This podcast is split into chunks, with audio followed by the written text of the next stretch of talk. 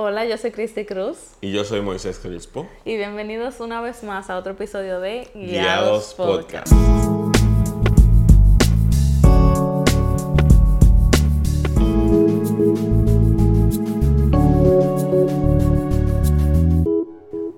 En el episodio de esta semana queremos compartir con ustedes un tema que el Señor ha estado tratando con nosotros de manera personal, muy fuerte, eh, pero que esperamos que realmente sea de mucha bendición para sus vidas. Claro, yo siento que un tema súper importante para la vida cristiana, sobre todo. Es como el, el tema de la vida cristiana. ¿no? Sí, realmente. La única forma de tú seguir a Jesús es, como ya lo dice en el título, ¿verdad? De- del podcast que ya todos lo vieron, es con los frutos del Espíritu. La primera vez que yo escuché acerca del tema del fruto del Espíritu, yo siento que trajo más confusión a mi vida que claridad.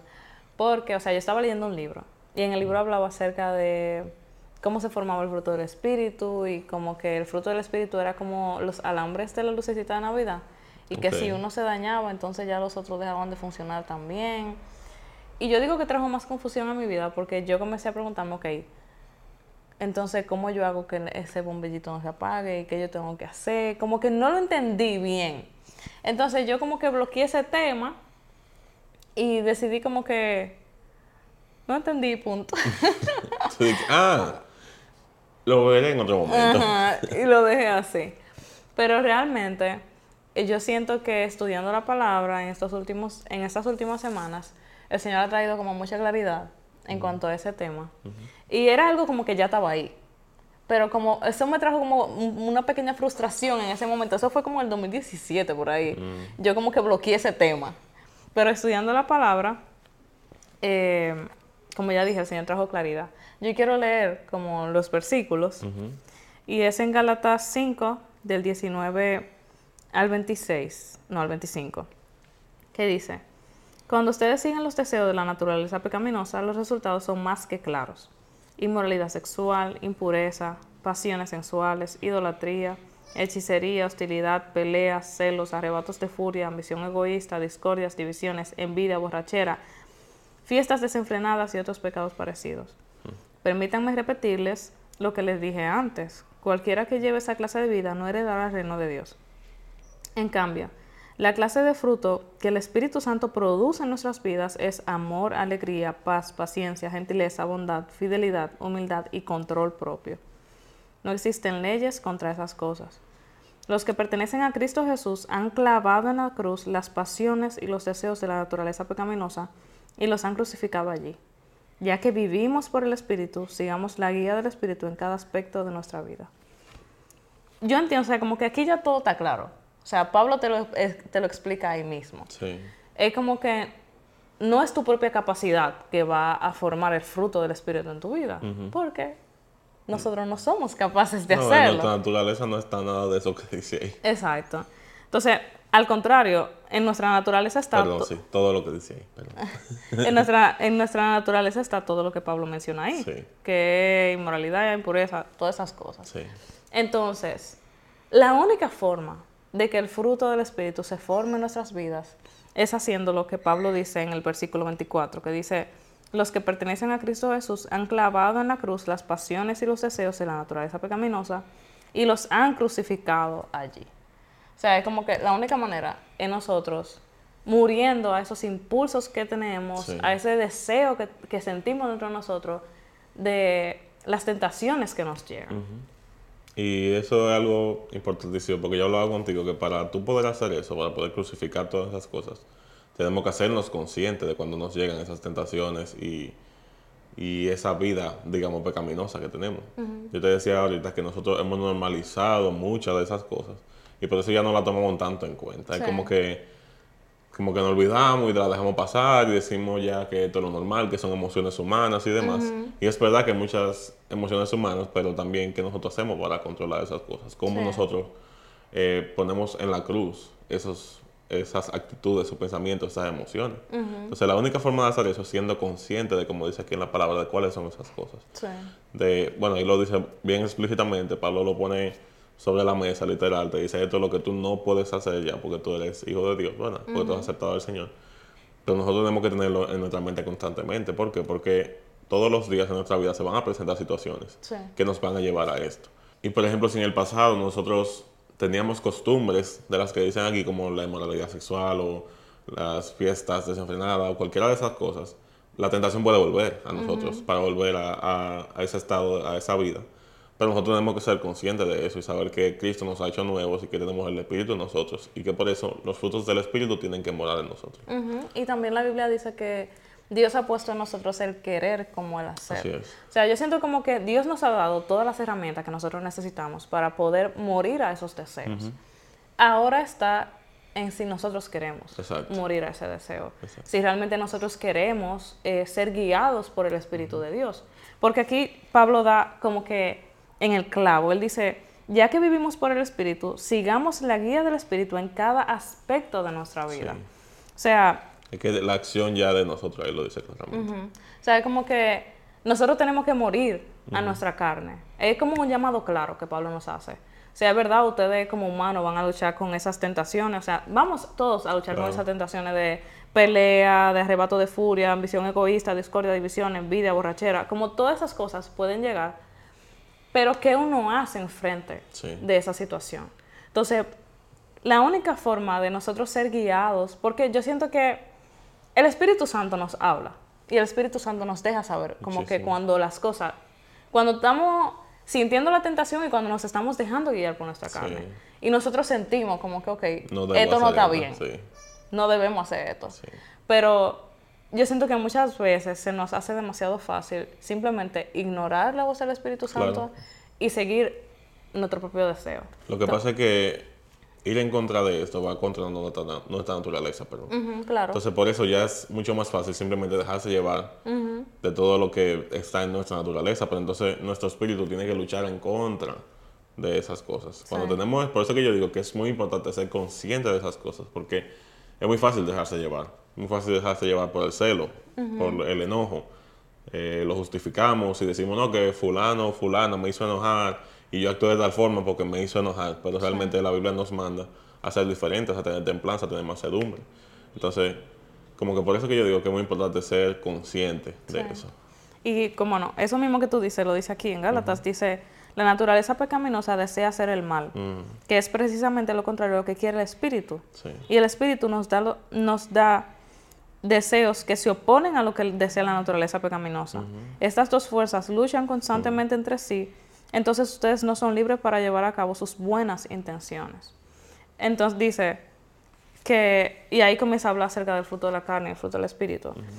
Básicamente, lo que Pablo nos está llamando aquí es, o sea, nos está recordando que debemos morir a esos deseos. Y por ejemplo, eh, un deseo de la naturaleza pecaminosa que está muy normalizado es el enojo. O sea, yo siento que a nosotros se nos hace como que ya, es como que eso no es nada. O sea, es humano. exacto.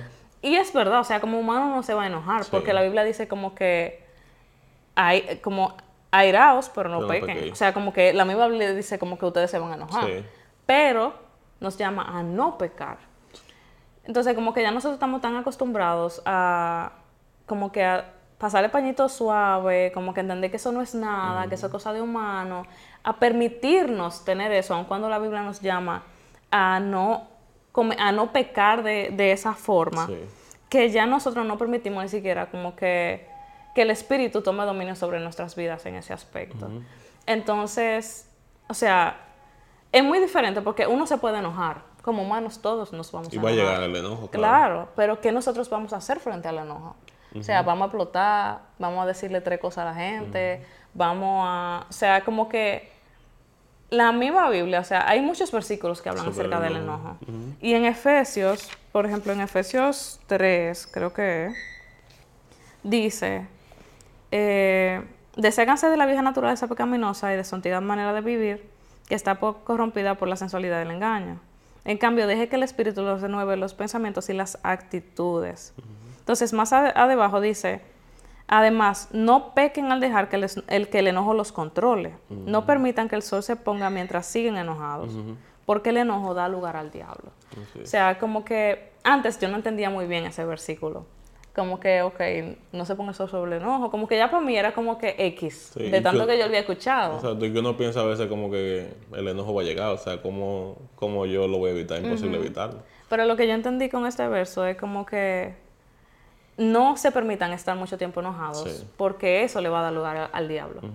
Y es una realidad, o sea, yo siento que yo lo he vivido en mi propia vida y yo estoy segura que si ustedes se ponen a pensarlo, ustedes también lo han vivido. Momento, claro. Porque cuando uno permite, o sea, cuando uno se enoja y uno se permite permanecer enojado, entonces ahí es cuando comienzan los pensamientos negativos, que uno comienza incluso a crear raíces de amargura en su corazón, que uno comienza a pensar tan mal de esa persona, que dentro del corazón de nosotros se van comenzando a formar, por ejemplo, ese resentimiento, ese rencor, esos malos pensamientos, al final podemos terminar en murmuración, en chisme, o sea, como que nada bueno resulta de permanecer enojados. Entonces, lamentablemente, nosotros hemos hecho de ese fruto de la carne, del enojo, como algo que no es nada. Sí. Y es que a veces nosotros, como yo decía ahorita en un inicio, justificamos mucho el enojo. Y yo siento que al justificarlo lo que estamos haciendo es evitar que Dios pueda trabajar en nosotros, que el Espíritu pueda trabajar en nosotros la macedumbre y la templanza. Es como que yo simplemente diga que eso es parte de la vida y eso no me va a permitir a mí entonces caer atrás y decir, no, yo tengo que trabajar en esto. Hay mucha gente que, bueno, mi papá era muy, muy enojón. Y yo siento que era, papi justificaba mucho el enojo también. A veces papi se enojaba conmigo y mami le decía que por qué tú te enojas así y él le decía, no, porque el muchacho hizo tal cosa. Yo siento que hubo un momento en el que reaccionó y se dio cuenta que eso no estaba bien. Y que realmente lo que pasaba era que tú podías como herir personas cuando tú permitías que el enojo se quede en ti.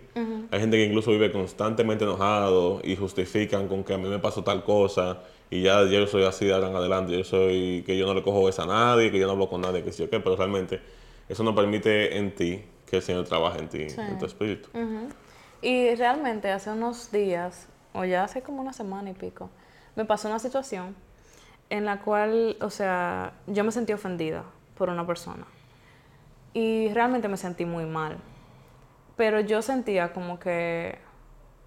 Yo sentía como que yo no podía hacer nada al respecto, pero eso como que no se me salía de la cabeza. Y yo me sentí enojada, me sentí como... Impotente. Sí, como muchas cosas así. Ajá. Entonces, yo recuerdo que yo tenía como varios días pensando en eso y estaba comenzando a pensar muy mal de esa persona. Y yo estaba lavando unos tenis. y en medio que yo estaba lavando unos tenis ese día, yo estaba como que ayunando, le estaba presentando a Dios, como, como había decidido tomar esa mañana como para estar literalmente con el Señor. Entonces yo estaba hablando de los tenis normal. Y de verdad, como que yo sentí dentro de mi corazón el hecho de que yo tenía que hablar con esa persona. O sea, esa persona no se había dirigido a mí directamente hacia el comentario que hizo. Por eso yo no la abordé, porque yo dije, bueno, ni siquiera fue a mí. Entonces, eh, pero yo sentí como de parte del espíritu como que yo tenía que hablar con esa persona para aclarar las cosas.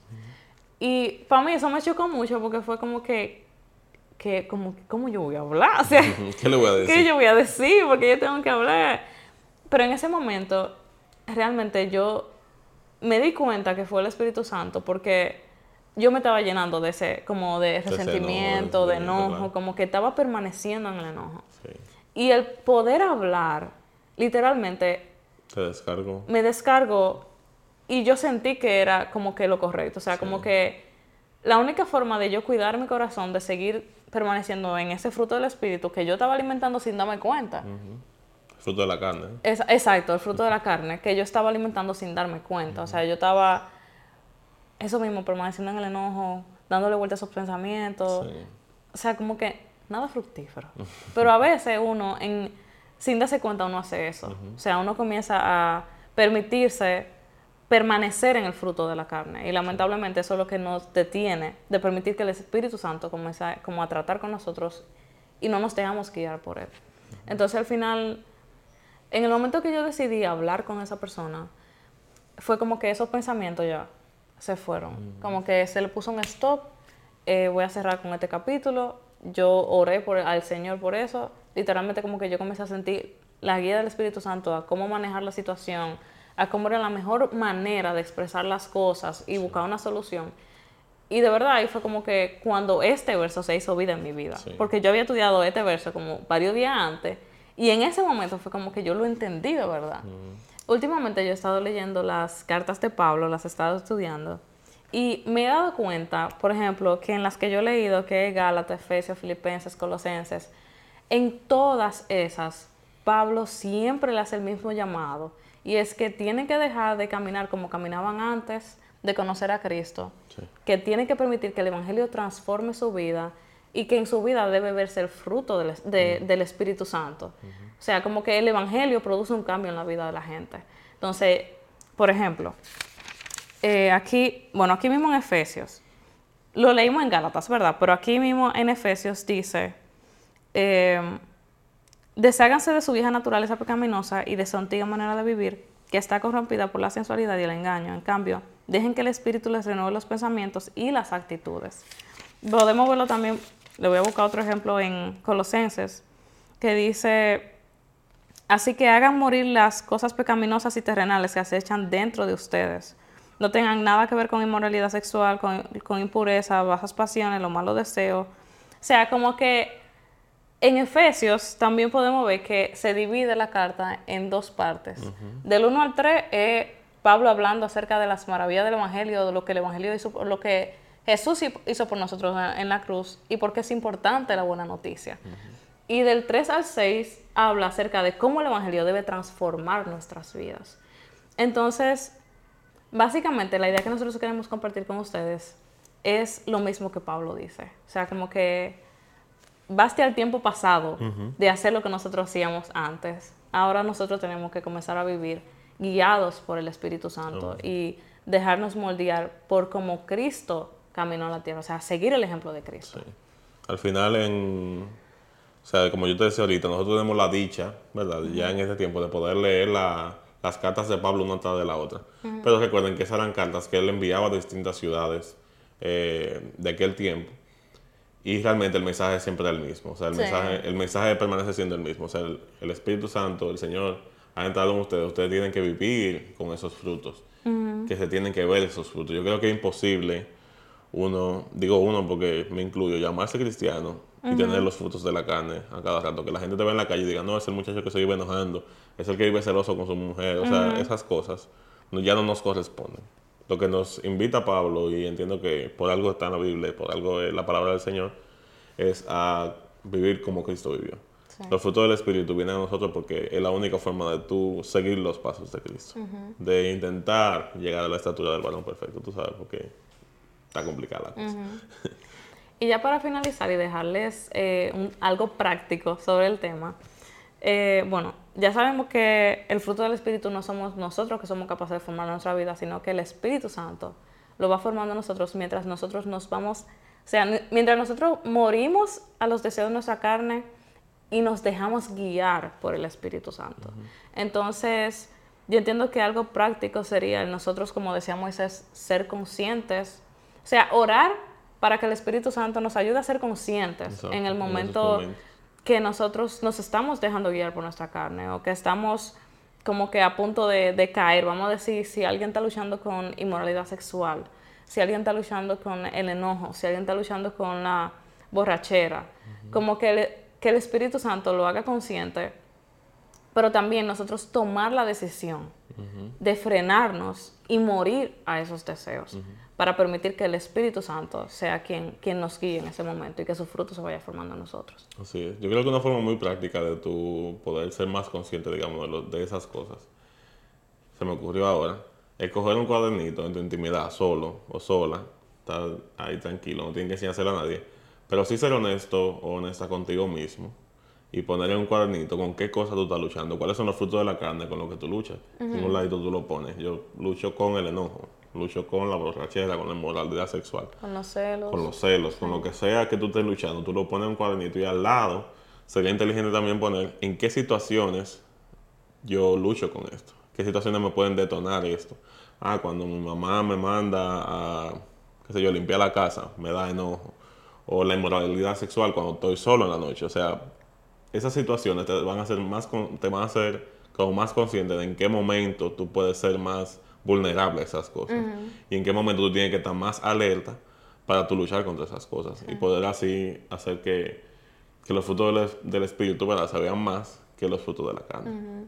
Y yo he comentado ya esto en episodios pasados, Pero antes yo luchaba mucho con eso del enojo. Y no solamente que yo me enojaba, sino que yo explotaba de mala forma. Y terminaba diciendo cosas que, que después yo me arrepentía de decirlas. Entonces, yo recuerdo que yo comencé a orar por eso.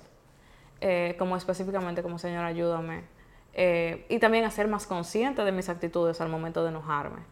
Entonces, literalmente, como que yo comencé a darme cuenta de momentos en los que yo sabía que yo me enojaba, pero el Espíritu Santo me ayudaba como que a yo manejarlo de la forma correcta.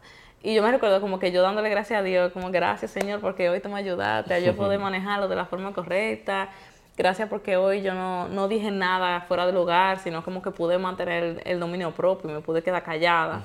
Entonces, yo siento que como cristianos, y perdón si estoy como que redundando mucho lo mismo, pero es como que me impresiona mucho que Pablo era el mensaje que tenía. Como en, en, bueno, las cuatro cartas que yo le mencioné, él tiene el mismo mensaje. A él no le importó redundar. No, exacto. era como que ya no vivan como antes.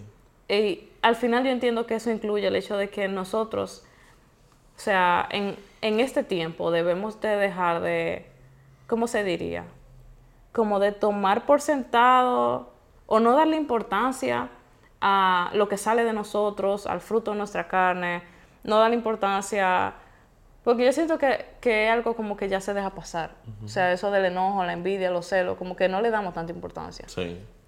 Como tú decías ahorita. Lo justificamos y lo dejamos. Lo justificamos demasiado. Entonces, Pablo nos hace ese llamado. Como que ya suficiente. Eso se acabó. Constantemente podemos ver en la carta de Pablo que él dice, desháganse de la vieja naturaleza y vístanse de la nueva naturaleza. Entonces es una decisión intencional que nosotros debemos de tomar. Es una decisión intencional, él ya, bueno, antes yo luchaba con esto, en mi pasado yo luchaba con esto, ahora que yo conozco a Cristo, mis decisiones deben ser diferentes. O sea, es verdad que vamos a luchar con tentaciones, porque las tentaciones van a estar, pero ahora nosotros tenemos la capacidad de decidir. Si nosotros nos vamos a dejar guiar por nuestra carne, o si vamos a dejarnos guiar por el Espíritu Santo. Entonces, quiero dejar como con el versículo de el versículo 25 de Gálatas 5 que dice, ya que vivimos por el Espíritu, sigamos la guía del Espíritu en cada aspecto de nuestras vidas. Entonces, vamos, a, dejar, ¿eh? vamos a dejarlo de antes, vamos a dejar de, justificar nuestro pecado, de justificar eh, lo que sale de nosotros, esa naturaleza pecaminosa, y comencemos a tomar acción y comencemos a dejarnos guiar por el Espíritu Santo. Así es. Así que nada, eh, episodio súper importantísimo para nosotros, para nuestra vida como cristianos. Y si has llegado hasta aquí, gracias por escucharnos y nos vemos en un próximo episodio de Guiados Podcast.